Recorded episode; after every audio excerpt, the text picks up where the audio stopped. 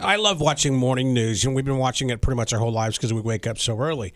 Well, a local newscaster, you guys know Rhiannon Alley, who's now uh, now she's got her own show this morning now on yeah, ABC. she's co-host of the ABC World News now. It comes on at like no, I think it starts at three or three thirty Yeah. and goes repeats. and they're talking about this. We've always had this conversation about like, what do we drink to get energy in the mornings?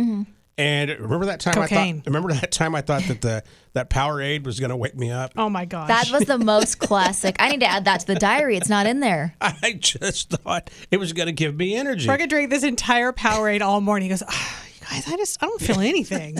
I am still so tired, and I drank a Powerade. And I know that Tara, you're the only one I know that will drink coffee every single day, right? Yeah, for sure. Okay, so I thought maybe coffee was there. Then they said, well, yeah, coffee is good for you if you don't have this amount.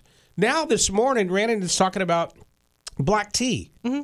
now being the healthiest for you. they said you could even add milk and sugar. I think So I don't know what you drink. Feel free to text us 816 476 7093. What do you drink to get energy?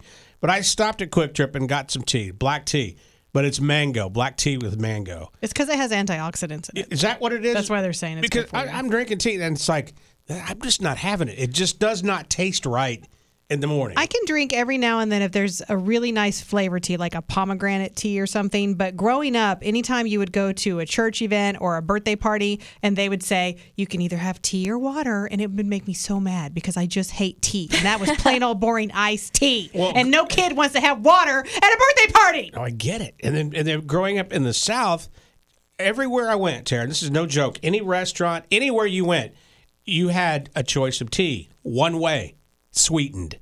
Oh, really? Oh, and it was just like When we first moved to Virginia, everything was sweet tea. Everything. And You're we not- didn't like you're that. not like, this My is- Oh, husband's like, I don't want sweet tea. you want to know the best tea in the world? What? I would love to tell you.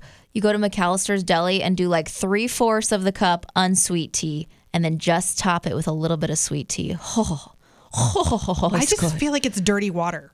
Uh, okay. I would rather have water over iced tea. I'm glad you said that because I was in the back of my head too. Yeah, to me, it's it was just dirt just, water. It's just like, ugh. so if you want to wake up this morning, try black tea. It's Rocket and Teresa on Mix 93.3.